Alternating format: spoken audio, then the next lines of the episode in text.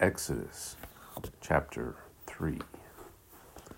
Meanwhile, Moses was shepherding the flock of his father-in-law Jethro, the priest of Midian. He led the flock to the far side of the wilderness and came to Horeb, the mountain of God. Then the angel of the Lord appeared to him in a flame of fire within a bush. As Moses looked, he saw the bush was on fire, but was not consumed. So Moses thought, I must go over and look at this remarkable sight.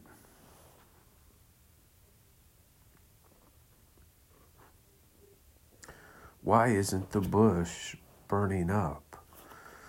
When the Lord saw that he had gone over to look, God called out to him from the bush, Moses, Moses, here I am, he answered.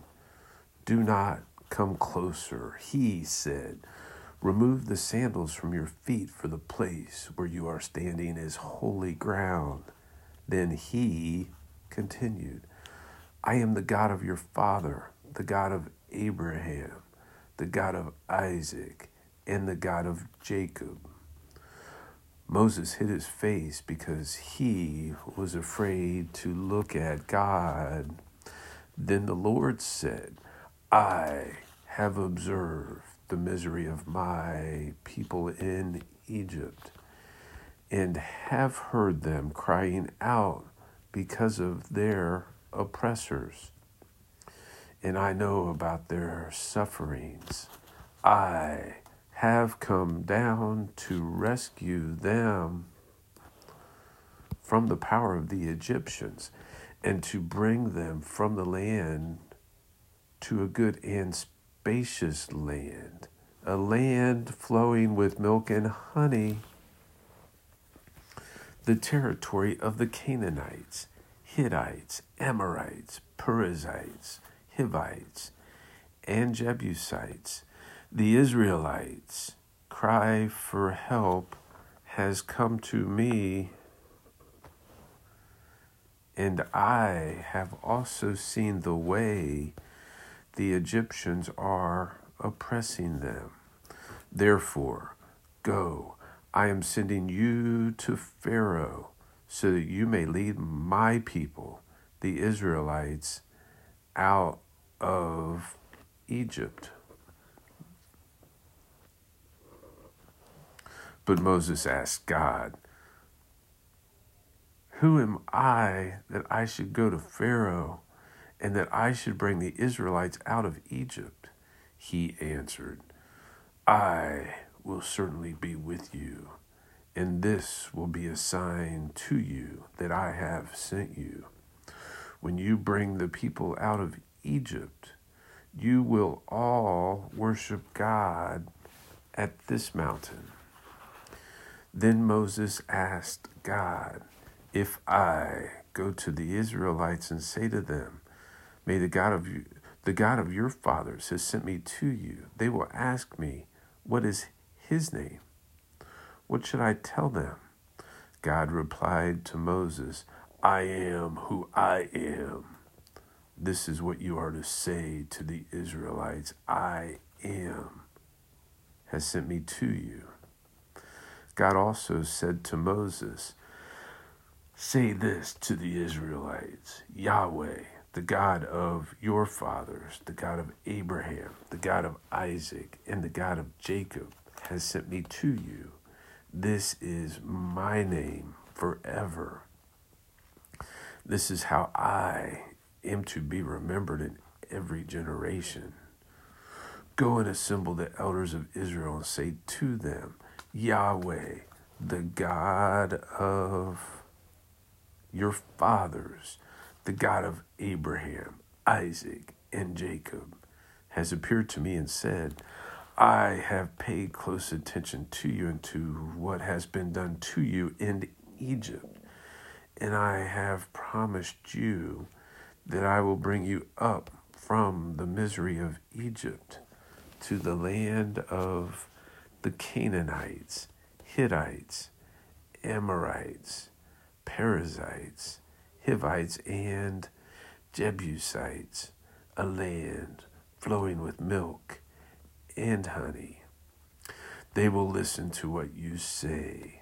Then you, along with the elders of Israel, must go to the king of Egypt and say to him, Yahweh, the God of the Hebrews, has met with us.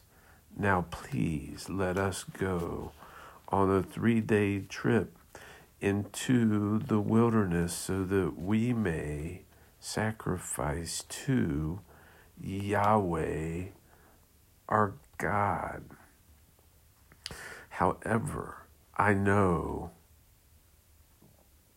that the king of Egypt will not allow you to go.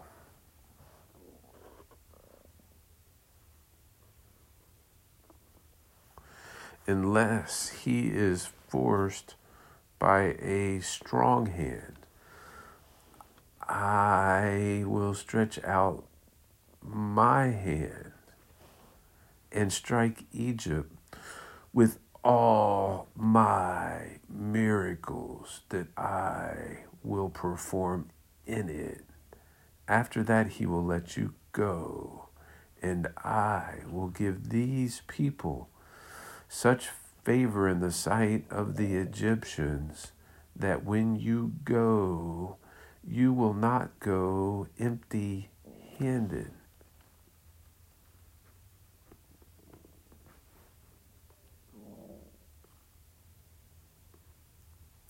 Each woman will ask her neighbor, and any woman staying in her house, for silver and gold jewelry and clothing, and you will put them on your sons and daughters.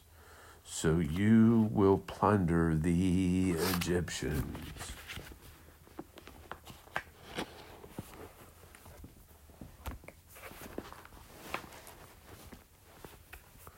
Luke chapter 6.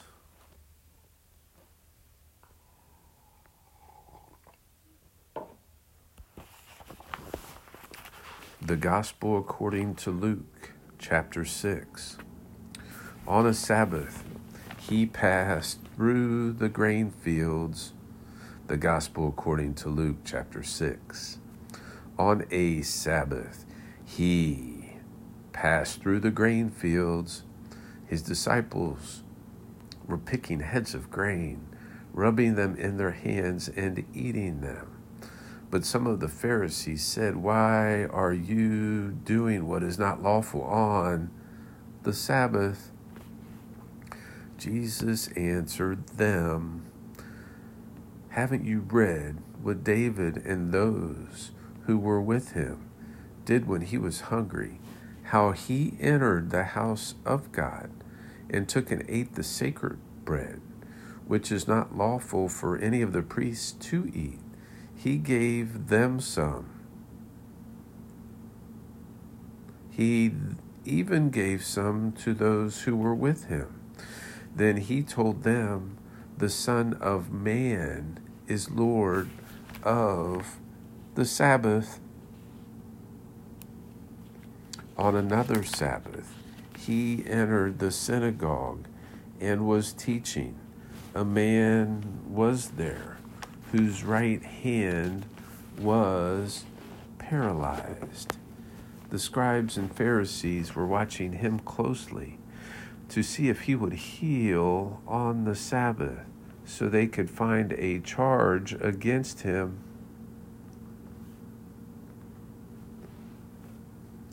But he knew their thoughts and told the man with the paralyzed hand, "Get up and stand here." So he got up and stood there.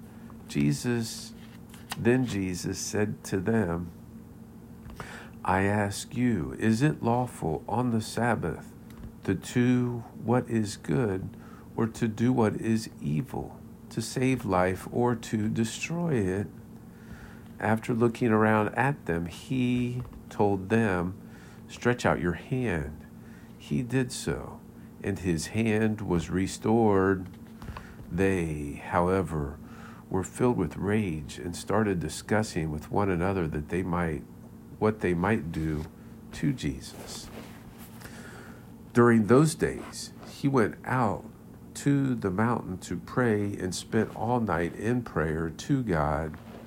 When daylight came, he summoned his disciples, and he chose 12 of them.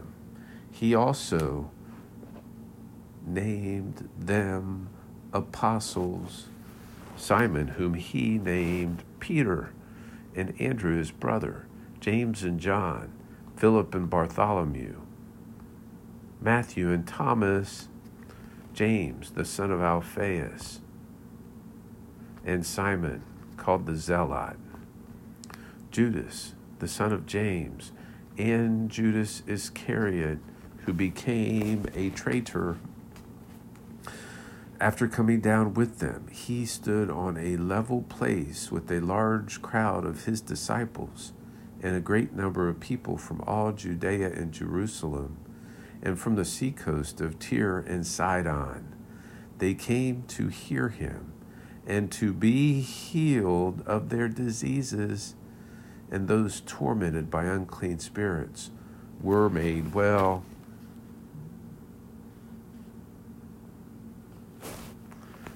The whole crowd was trying to touch him because power was coming out from him and healing them all.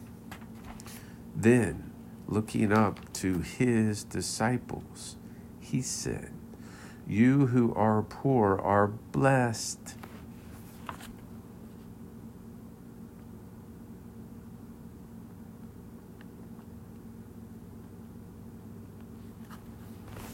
you who are poor are blessed, because the kingdom of God is yours. You who are hungry, you who are now hungry are blessed, because you will be filled. You who now weep are blessed, because you will laugh. You are blessed when people hate you, when they exclude you, insult you, and slander your name as evil because of the Son of Man.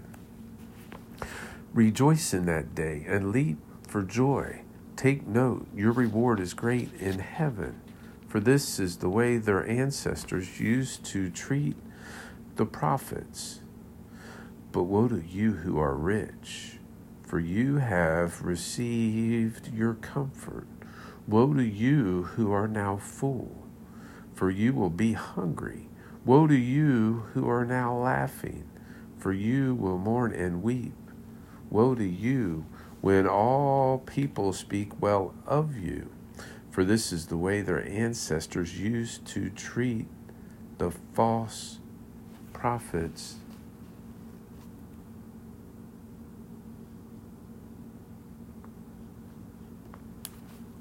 But I say to you who listen, love your enemies.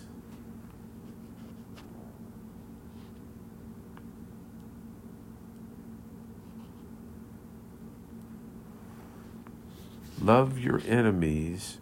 Do what is good to those who hate you. Bless those who curse you. Pray for those who mistreat you. If anyone hits you on the cheek, offer the other also. And if anyone takes away your coat, don't hold back your shirt either. Give to everyone who asks you. And from one who takes your things, don't ask for them back. Just as you want others to do for you, do the same for them.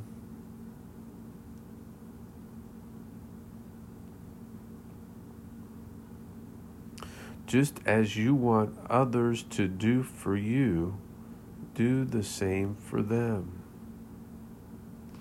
Do unto others, if you love those who love you, what credit is that to you? Even sinners love those who love them. If you do what is good to those who are good to you, what credit is that to you? Even sinners do that. And if you lend to those whom you expect to receive, what credit is that to you? Even sinners lend to sinners to be repaid in full. But love your enemies, do what is good, and lend, expecting nothing in return. Then your reward will be great, and you will be sons of the Most High. For he is gracious to the ungrateful and evil. Be merciful, just as your Father also is merciful. Do not judge, and you will not be judged. Do not condemn, and you will not be condemned. Forgive, and you will be forgiven. Give, and it will be given to you.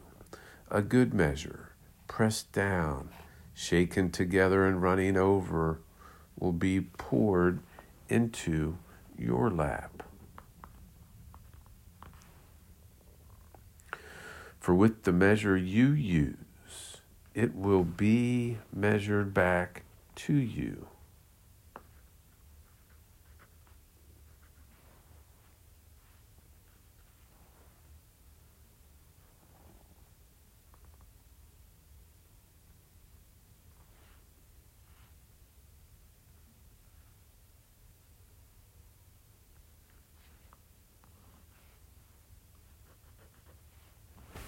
He also told them a parable. Can the blind guide the blind?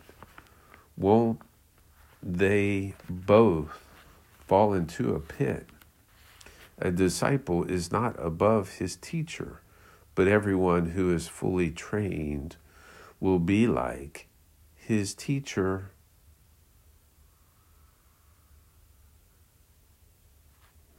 Why do you look at the speck in your brother's eye, but don't notice the log in your own eye?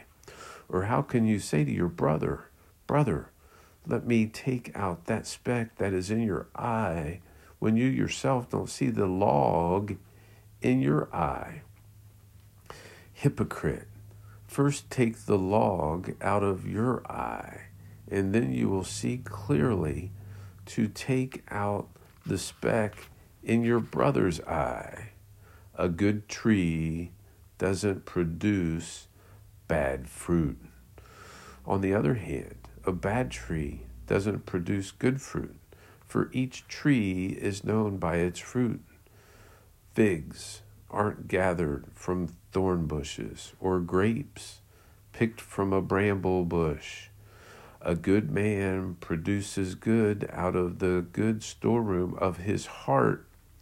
An evil man produces evil out of the evil storeroom, for his mouth speaks from the overflow of the heart.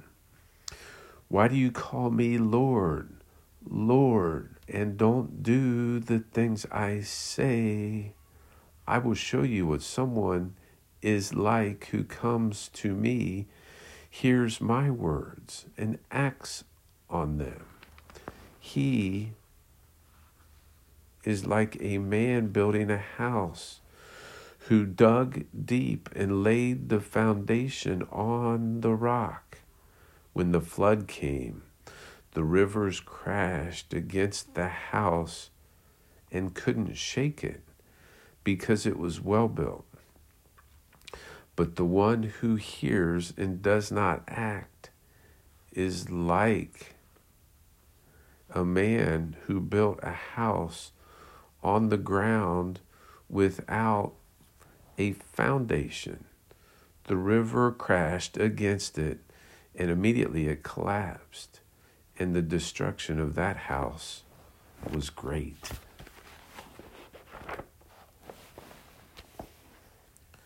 Job chapter 20.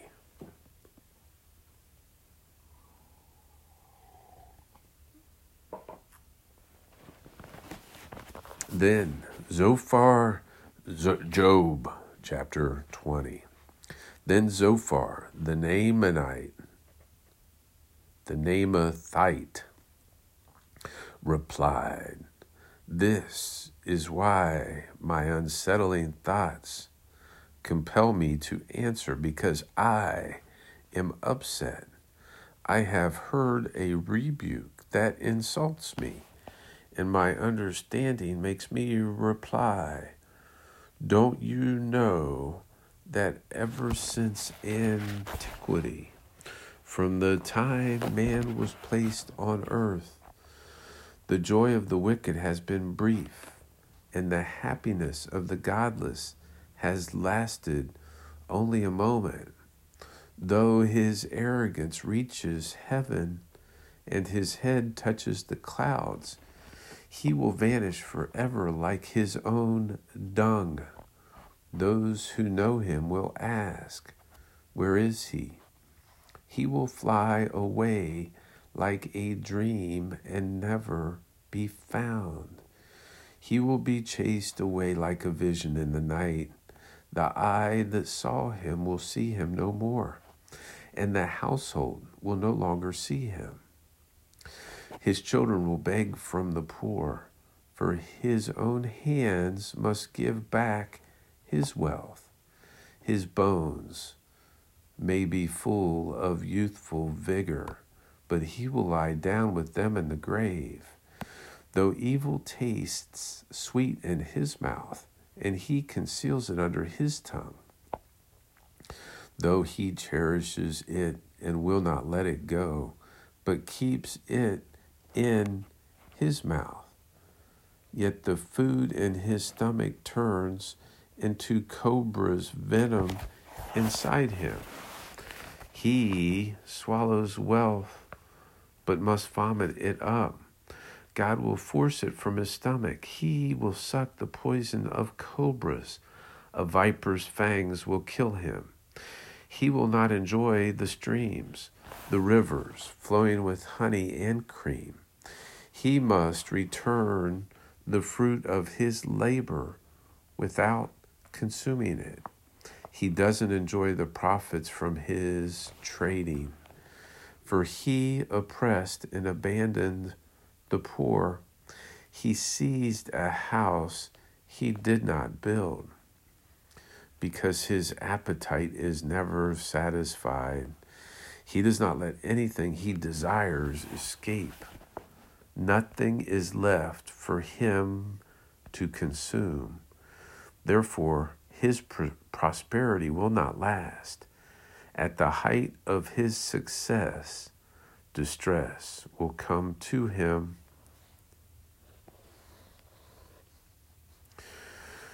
The full weight of misery will crush him. When he fills his stomach, God will send his burning anger against him, raining it down on him while he is eating. If he flees from an iron weapon, an arrow from a bronze bow will pierce him. He pulls it out of his back, the flashing tip out of his liver. Terrors come over him. Total darkness is reserved for his treasures. A fire unfanned by human hands will consume him.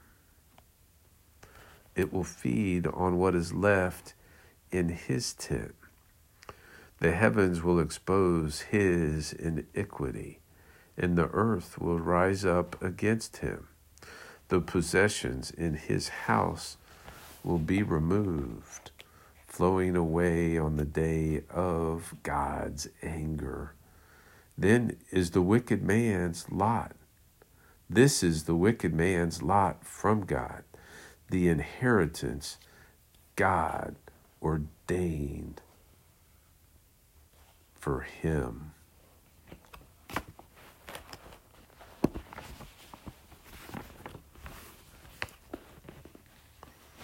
First Corinthians chapter 7.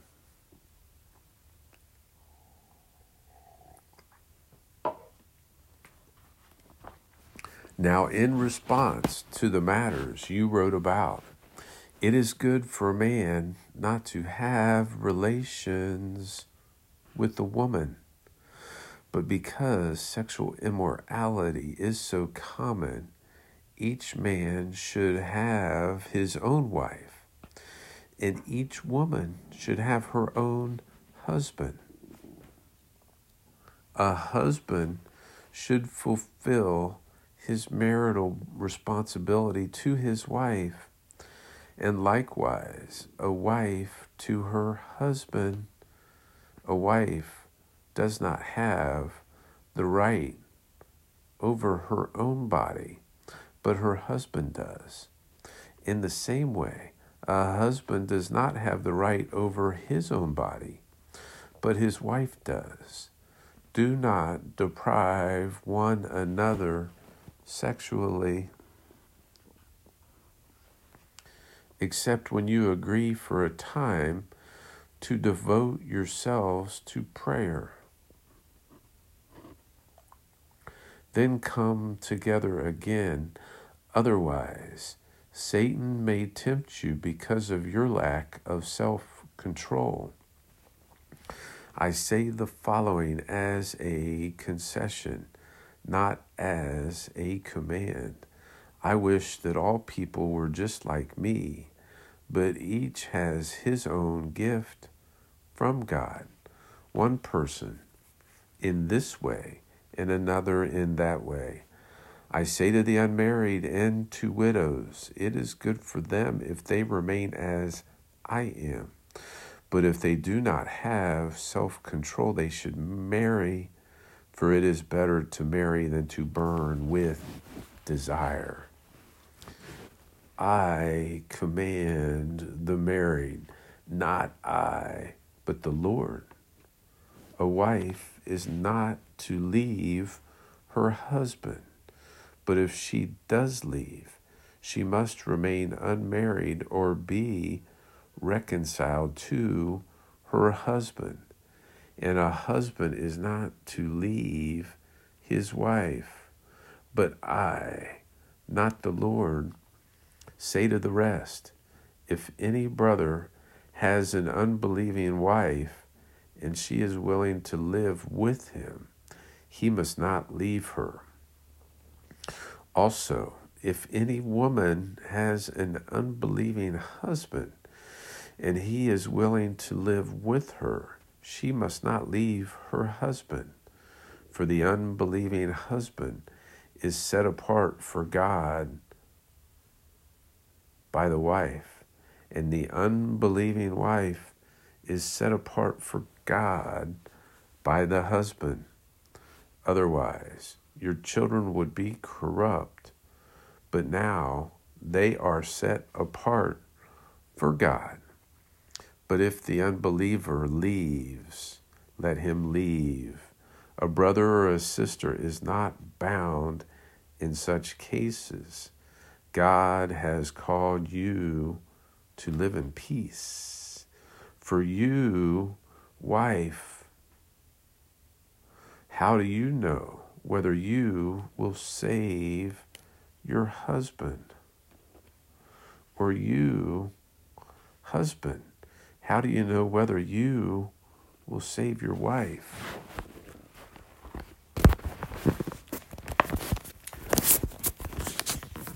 However, each one must live his life in the situation the Lord assigned when God called him.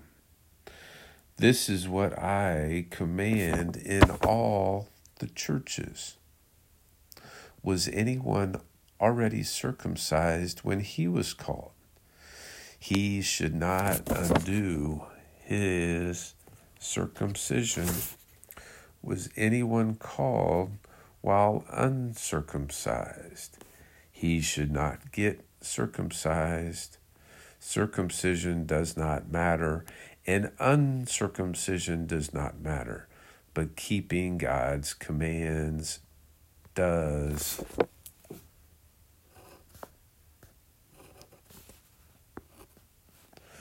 Each person should remain in the life situation in which he was called. Were you called while a slave? It should not be a concern to you. But if you can become free, by all means take the opportunity. For he who is called by the Lord as a slave is the Lord's freedman. Likewise, he who is called as a man is Christ's slave. You were bought at a price. Do not become slaves of men. Brothers, each person should remain with God in whatever situation he was called.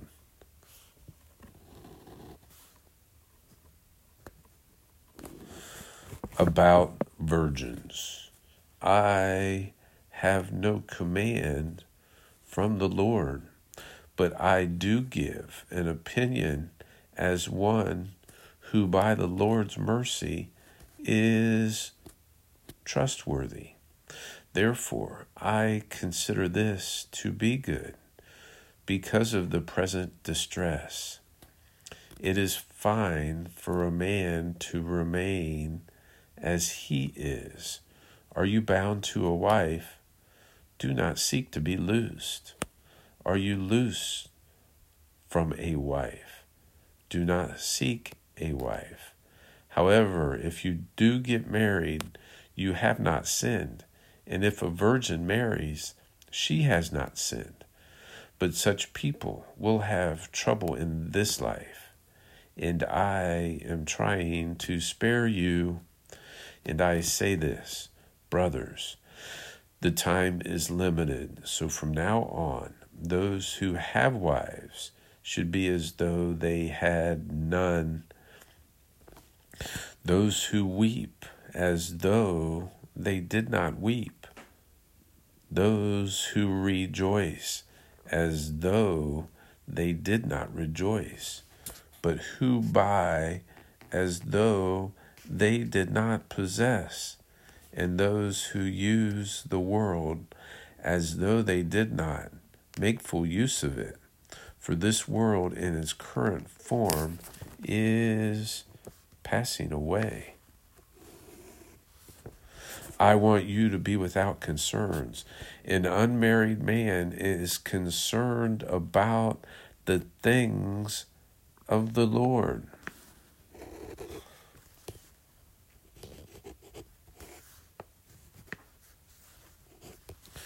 How he may please the Lord. But a married man is concerned about the things of the world, how he may please his wife. And his interests are divided. An unmarried woman or a virgin is concerned about the things of the Lord, so that she may be holy both in body and in spirit. But a married woman is concerned about the things of the world, how she may please her husband. Now I am saying this for your own benefit, not to put a restraint on you, but because of what the Lord is proper, and so that you may be devoted to the Lord without distraction. But if any man thinks he is acting improperly toward his virgin, if she is past marriageable age, and so it must be, He can do what he wants. He is not sinning. They can get married, but he who stands firm in his heart, who is under no compulsion, but has control over his own will, and has decided in his heart to keep his own virgin, will do well. So then, he who marries his virgin does well, but he who does not marry will do better. A wife is bound as long as her husband is living, but if her husband dies, she is free to be married to anyone she wants, only in the Lord. But she is happier if she remains as she is, in my opinion. And I think that I also have the Spirit of God.